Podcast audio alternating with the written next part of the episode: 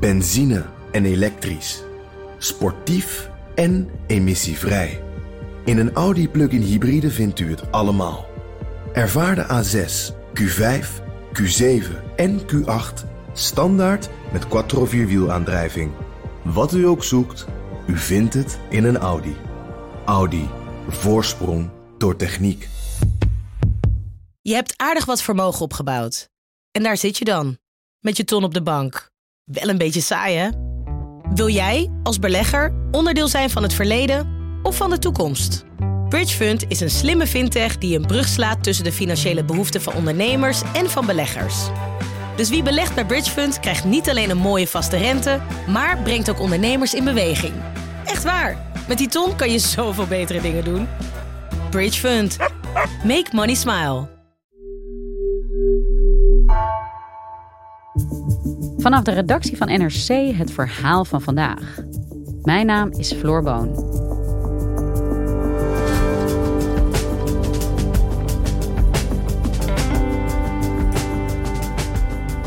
Vandaag begint de zaak tegen een belastingambtenaar die wordt verdacht van corruptie. Zijn zaak is geen incident, zegt misdaadverslaggever Jan Meijers, maar onderdeel van een breder patroon waar vooral de georganiseerde misdaad van profiteert. Overheidsdiensten hebben wel integriteitsregels, maar die worden niet altijd goed nageleefd. Hoe wijdverbreid is corruptie in Nederland?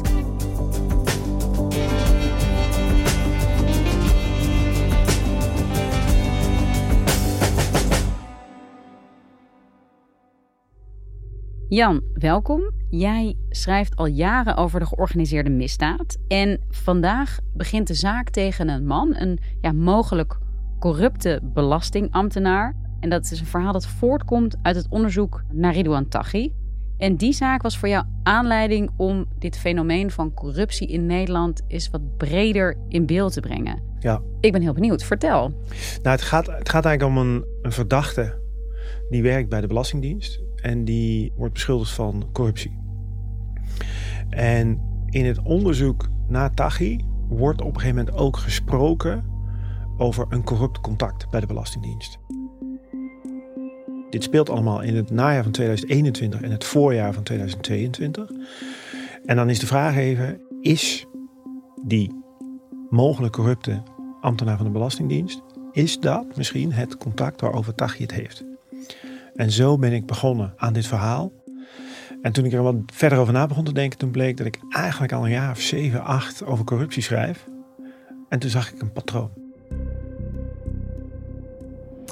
Ja, dat patroon, dat willen we allemaal horen. Um, kun jij beginnen bij deze mogelijke corrupte belastingambtenaar, wiens zaak vandaag voorkomt? Waar begint dat verhaal? Uh, dat verhaal begint in maart van dit jaar met een fotootje dat op zo'n cryptocommunicatiedienst voorbij komt. dus die cryptocommunicatie, daar heb ik hier ook heel veel over verteld. Dat zijn systemen die berichten versleutelen, zodat in de hoop dat de politie niet kan meelezen. Nou, weten inmiddels allemaal dat dat wel kan. En daar wordt op een gegeven moment een fotootje gestuurd via zo'n dienst. Sky heet die dienst. En de recherche ziet dat en die herkennen dan een scherm van een belastingambtenaar. Dan begint de onderzoek naar de vraag wie is dat? Nou, waarom is dit zo spannend? In het najaar van 2021, dus zes maanden daarvoor, zit Ridwan Taghi in de EBI te communiceren met zijn neef Youssef. De extra beveiligde inrichting. Ja, de extra beveiligde inrichting in Vught. Uh, nou, op een gegeven moment schrijft dan Ridwan Taghi op een kladblok aan zijn neef, die op dat moment ook zijn advocaat is, of een van zijn advocaten. Luister, je moet Moedier hebben. Die heeft een corrupt contact bij de Belastingdienst. Op diezelfde dag geeft Taghi ook vier namen door van medewerkers van de extra beveiligde inrichting, waarover vermoedelijk informatie moet worden opgevraagd in het systeem van de Belastingdienst. De politie concludeert daaruit.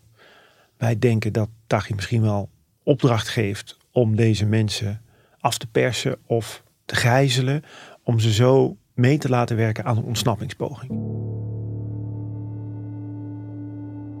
Ja, want hè, ik, ik, denk de Belastingdienst, uh, Ridwan Taghi. Waarom is een contact bij de Belastingdienst zo nuttig voor zo iemand? Binnen de opsporing zeggen ze: Je kan beter een contact hebben bij de Belastingdienst dan bij de politie. Alles zit in het systeem van de Belastingdienst. Om gewoon één heel simpel praktisch voorbeeld te, uh, te noemen. Een crimineel ziet dat hij gevolgd wordt. En die vraagt zich af, hey, wil iemand mij wat aandoen? En die maakt een fotootje van het kenteken. Als jij een medewerker van de Belastingdienst hebt op de goede plek, kan die op basis van dat enkele kenteken achterhalen op wiens naam die auto staat, waar die persoon woont, uh, wat zijn BSN-nummer is, of je kinderen hebt, wat hun BSN-nummer is, waar die werkt, wat hij doet.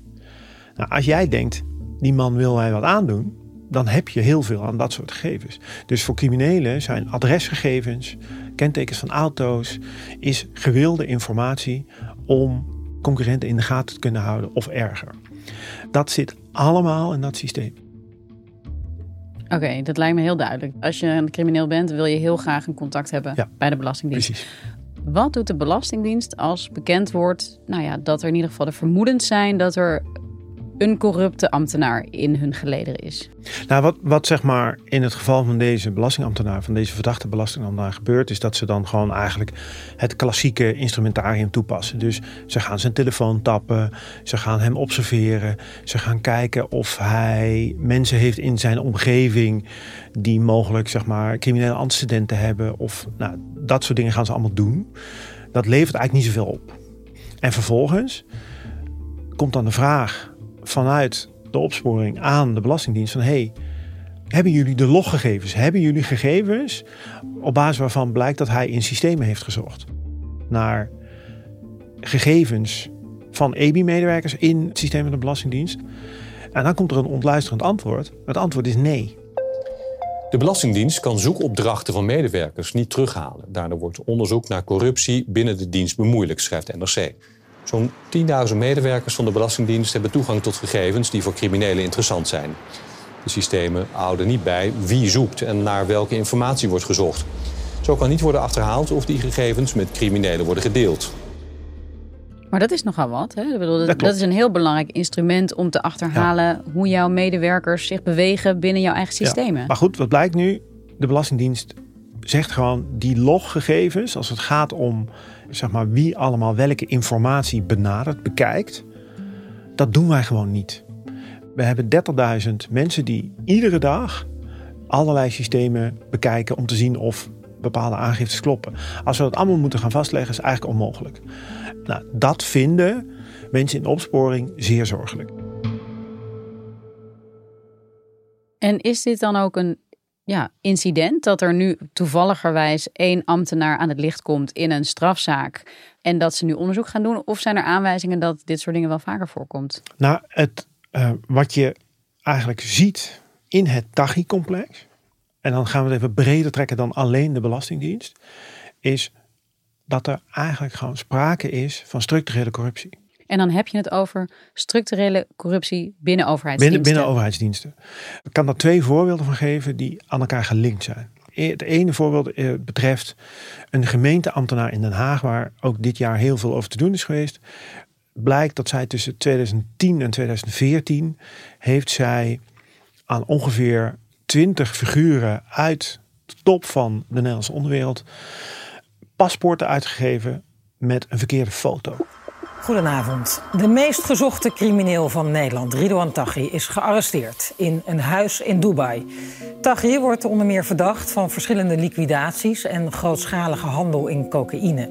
Taghi werd sinds maart 2018 gezocht en zou lange tijd in Dubai hebben gezeten onder een valse naam. Dus dat wil zeggen, op het moment dat Taghi wordt aangehouden, dan vinden ze daar een paspoort met zijn foto, maar met andere persoonsgegevens. Dus een andere naam, andere geboortedatum. Dat paspoort is uitgegeven door die vrouw in Den Haag. Nou, hoe kan dit?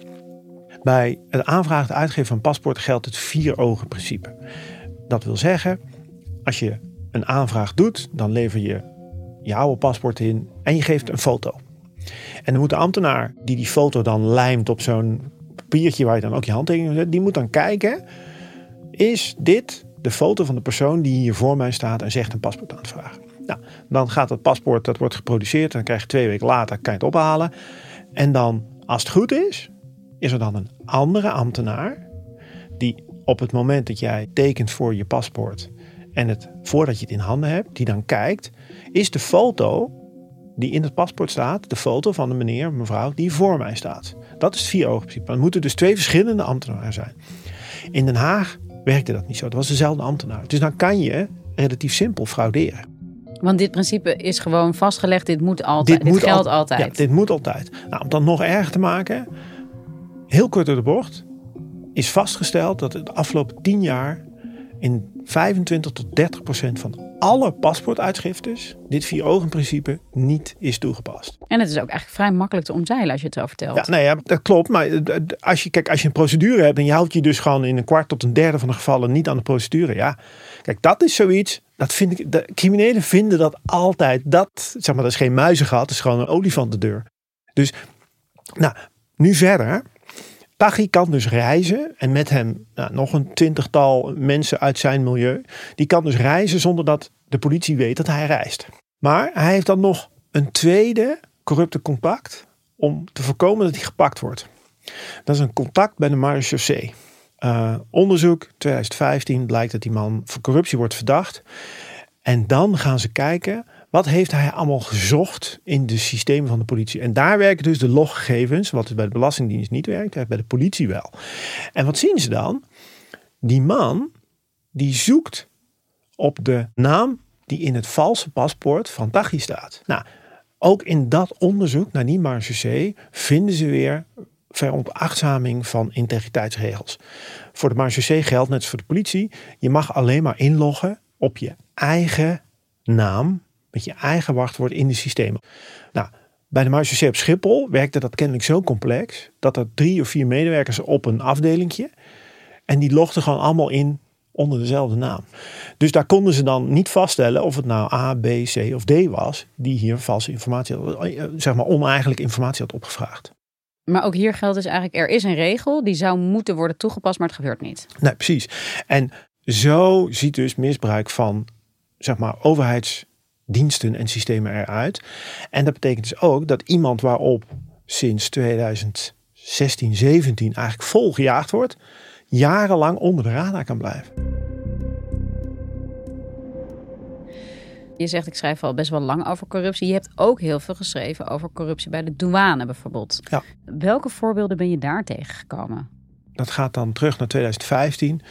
En uh, de douane, dat zijn mensen die staan zeg maar echt voorop in de strijd tegen de smokkel van cocaïne. Dus die moeten containers in de haven controleren. En als zij denken dat een container mogelijk drugs bevat of andere illegale spullen, dan moeten die container eruit trekken, uit het systeem trekken en laten controleren. Nou, bij die afdeling daar werken ongeveer 20 mensen. En in 2015 komt dankzij een onderzoek naar een moord, komt in beeld dat er een douanier mogelijk corrupt is. Lang verhaal kort, uiteindelijk blijkt dat van die afdeling, van de 20 mensen die daar werken, zijn er in 2015 en begin 2016 drie opgepakt.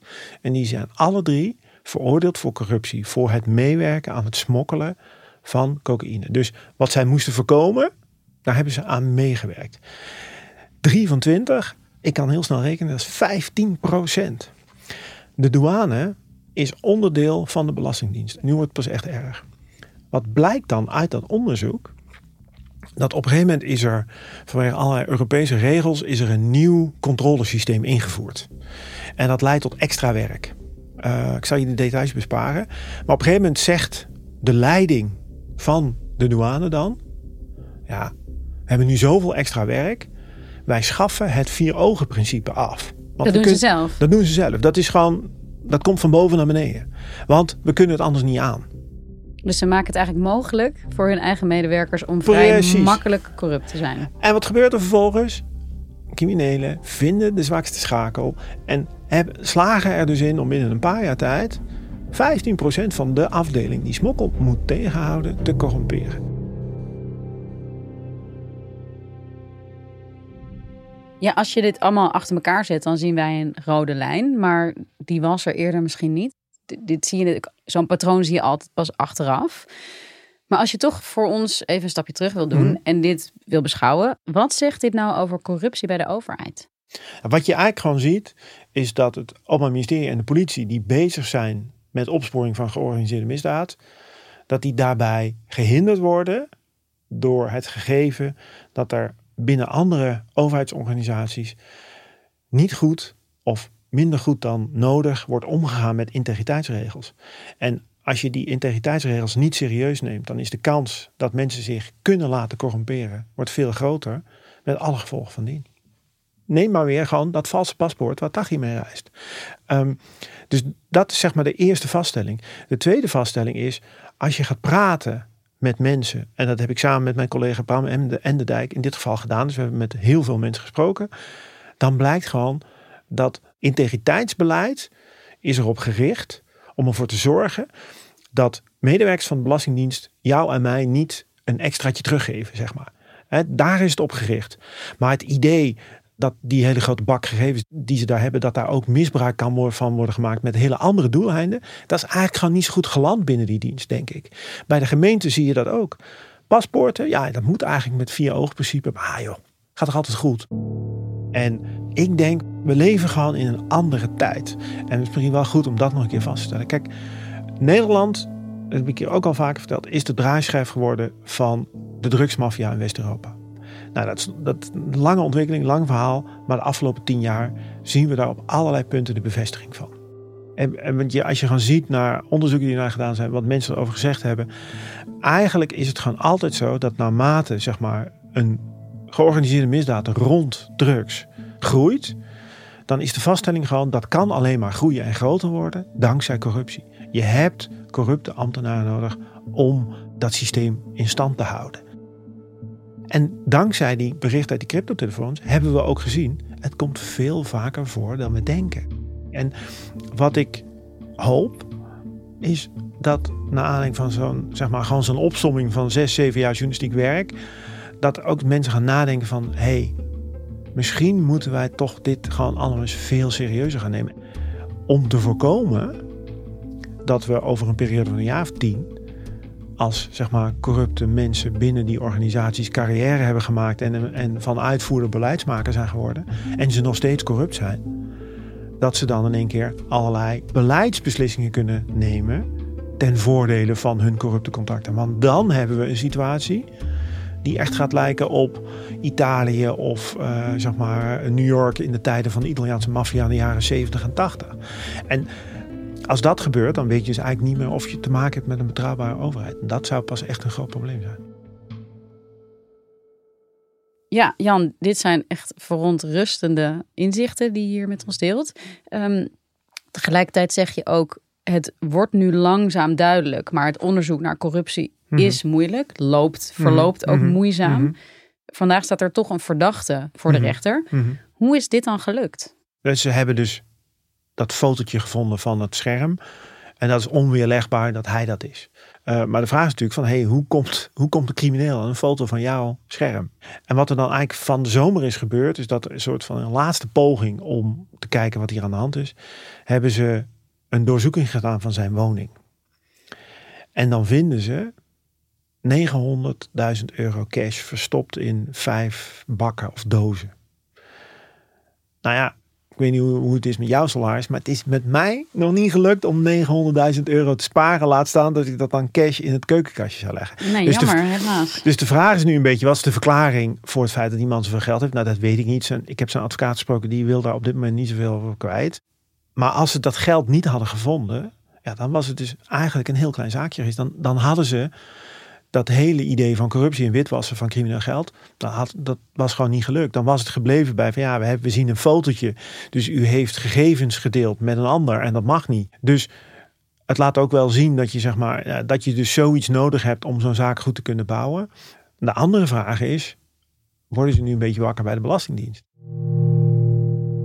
En dat is eigenlijk meteen de vraag de laatste vraag die ik aan jou heb, Jan. Want jij zit hier dit te vertellen nu aan ons. Jij laat ons heel duidelijk, hè, door het achter elkaar te leggen, zien dat er een patroon is van corruptie mhm. bij de overheid. Waarschijnlijk dus ook bij de Belastingdienst.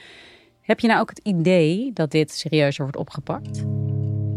Um, nou, ik denk het wel. Ik hoop het wel. Ik, kijk, je, je, je hoort altijd, we moeten als het gaat om drugscriminaliteit, we moeten strenger straffen en we moeten dit doen en we moeten dat doen. Maar misschien moet de overheid ook gewoon ervoor zorgen dat zijn eigen huishouding op orde is. Want wat je dus eigenlijk gewoon ziet, is faciliteren door slechte gehandhaafde, slechte procedures binnen de overheid van georganiseerde misdaad. En als je nou iets onder controle hebt, is het dat als overheid. Ja, ja, misschien is dat nog wel de belangrijkste vaststelling van neem het serieuzer. Dankjewel Jan. Graag gedaan. Je luisterde naar vandaag, een podcast van NRC. Eén verhaal, elke dag. Deze aflevering werd gemaakt door Ruben Pest en Jeppe van Kesteren. Dit was vandaag. Morgen weer.